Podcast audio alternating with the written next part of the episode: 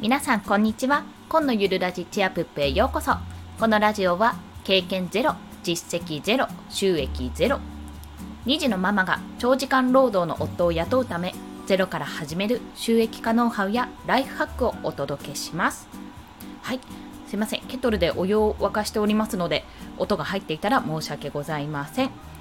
そして今回のテーマを発表します。今回は最も重要な行動は朝起きてすぐやると良い理由についてお話をします。こちら3つあるんですけども先に3つの理由をお話しすると1つ目目覚める。これはやらなきゃという意識からですね。目覚めると。2つ目は集中力が続く。これはですね起きたてですね起きたそのすぐの時間が一番効果的に使える集中できるというところがございます。これについては後ほど深掘りをしていきます。そして最後は後が楽というところ、まあ、先延ばしにしないことで先にやっちゃうことで後がすんごい楽になりますよね。すんごい。そういった感覚です、まあ、3つ先に言うと1つ目目覚める。2つ目集中力が続く。3つ目後が楽といったところです、まあ、今回はそのうちの集中力が続く理由についてお話をします。まずこれはなぜかというと起きてすぐの時間が最も効果的というところがということが実験であの証明されているわけですね。というのはまず、まあ、それは何かというと起きてすぐの時間にはストレスホルモンの一種であるコルチゾールというものがものすごく分泌されているんですね。分泌量が跳ね上がっているということがあの実験結果として出ております。まあ、これはコルチゾールってじゃあまず何かっていう話なんですけどもコルチゾールというのは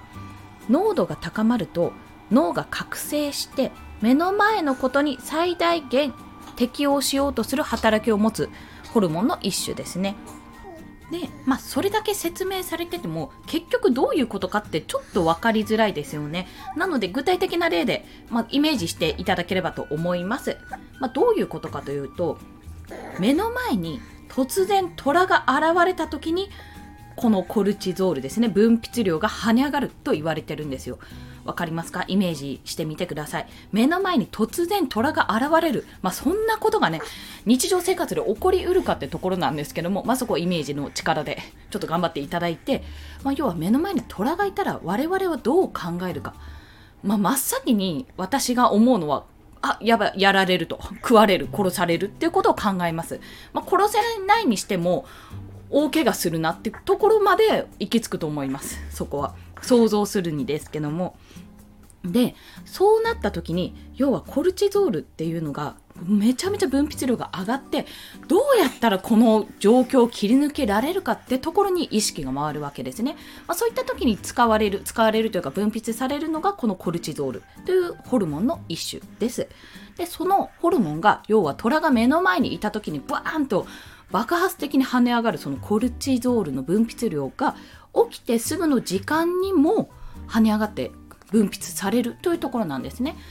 同様の効果が得られるというところでございますそのような効果があるコルチゾールなんですけども要は起きてすぐの時間にそれだけ分泌されるということは起きてすぐに始めたことに対してめちゃめちゃ脳が覚醒した状態でやれるというところですね。まあ、ぼーっとした状態で読書だったり、あの、どうしようかな、ブログ執筆とか音声配信とかをするよりは、起きてすぐの時間にパッとこの脳がパッと覚醒した状態でやることで、集中力も増すし、やっぱ効果もて面ということでございます。これはですね、私自身も、あの、授乳の時にですね、夜中に授乳のタイミングで起きなきゃいけない時があるんですが、起きて、こう、ミルクを作って冷やしてる間とかが、に、ツイッターの予約投稿をしたりね、まあそういったネタを作ったりするんですが、そういった時にね、めちゃめちゃ、あ、脳冴えてるなって思うことがあるんですよ。というか、まあ、思うことがあるというか、ほぼ98%ぐらいはあめっちゃ咲いてるわと思って作れる状態になってます。まあそれブルーライトの効果も一種あるのかもしれないんですけどこう起きてなんかしてよしツイッターでこれやってあなんかすっごいネタが降りてくるみたいなそういったことがねやっぱりあって今これを調べてみてねコルチゾールっていうことを知った時にああじゃあこれが分泌されてたんだなってことに気づきました。あなるほどなと思います。そしてですね、まあ、これが何がいいかというんですけども、その重要な行動をやることで最も効果的な時間として使えるというところももちろんですし、さらに起きてすぐの行動っていうのが習慣化につながりやすいんですよね。要は起きてすぐの行動だからまず実行しやすい、達成しやすいっていうところ、そしてそれを、そしてそれを達成しやすい、やっぱ何度も何度も続けられるので、それを続けていくことによって習慣化につながりやすいというところがあります。これはですね、2017年にとある大学で行った研究結果が出ているんですね。まあ、それは何かというと、朝のストレッチと夜のストレッチまあ、それぞれですね、グループに分けて、朝の15分のストレッチをあのそっちのグループは行ってください。で、こっちのグループは夜の15分のストレッチを行ってください。まあ、どちらが習慣化につながるまでの日数ですね、そちらを調べてみたという実験がありまして、まあ、そちらの結果なんですけども、平均値が朝は105日、で夜が154日という平均結果が出てるんですね平均値の結果が。ということによってやっぱりこの朝起きた後っていうことがここまで実績として出ているというところなんですよ。習慣化にもつながるということはやっぱりこれからね発信を続けたい人もそうですし、まあ、日頃の生活の習慣ですね例えばま運動習慣にしたい人は朝起き抜けでストレッチから筋トレをするとか例えばですよあとは私の場合はそのツイッターの予約講師、予約投稿か、予約投稿を行ったり、この朝の時間で先に終わらせておきたいことですね。時間がかかりそうなこと、ネタ作りとか原稿作り、あとはあれですね、洗濯物とかの予約ね、そういったこの生活に関わって、後々響いてきそうなものっていうのを朝にやったりしてます。それは人それぞれなので、ぜひね、どういう習慣化にするか、私もまだ試してる状態なんですけども、朝起き抜けの時間、起きた後の時間っていうのを、ぜひ有効活用していただきたいと思います。まあ、これは余談というか別の視点から申し上げるんですけどもこれ朝っていうふうに私は限定したんですがお話ししているんですが起きてすぐの時間ということなのでこれ夜型の人ですね。夜型の人は確かに夜起きてからでも使います。要は起きてすぐの時間をどうにかして利用するということです。今後私がちょっと試してみたいなと最近やってないので、まあ、どうなるかなと思うんですが試してみたいと思っていることはこれ昼寝の後にも効果があるのかというところなんです。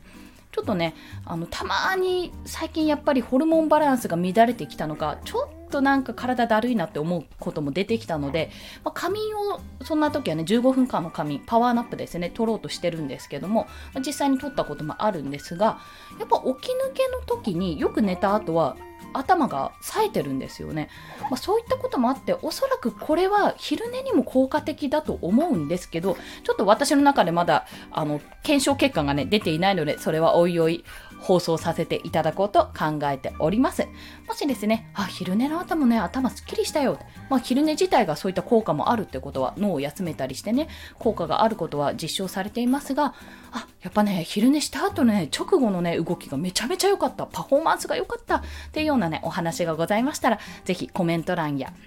はい。あの、ツイッターのね、ダイレクトメールとか何でもいいのでお知らせいただけると嬉しいです。はい。ということで、今日の合わせて聞きたいお話しします。ような合わせて聞きたいは、まあ、このお話をどこで聞いたかというところなんですけども、えっとですね、メンタリスト DAIGO さんの著書で、超習慣術っていう本があるんですね。超習慣術です。超習慣術。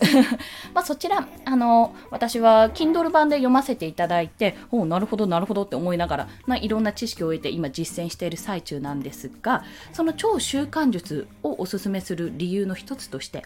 こちらですね。Amazon Audible まだ未体験の方は無料で読む、まあ、読むというか聞くですね。聞くことができるんですね。というのも Amazon Audible って30日間無料体験ができるんですけどもその間に解約しても手元に本が残ったままなんです。そう。で好きな1冊と今月のボーナストラックということでまず決められたテーマテーマというか決められた本が選べるんですけども要は2冊分ですね。無料で聞くことができるのでおすすめしております。何かこう発信活動を始められた方や、まあ、それ以外にもちょっとこういうの習慣づけたいなって思ってる方がいらしたらかなりね具体的にねこれお話しされているので丁寧に具体的にこういった方法をするといいよっていうことをお話しされているのでぜひお試しいただけたらと思います。リンクを貼らせていただきます。はい。それでは今日もお聴きくださりありがとうございました。素敵な一日をお過ごしください。コンでした。ではまた。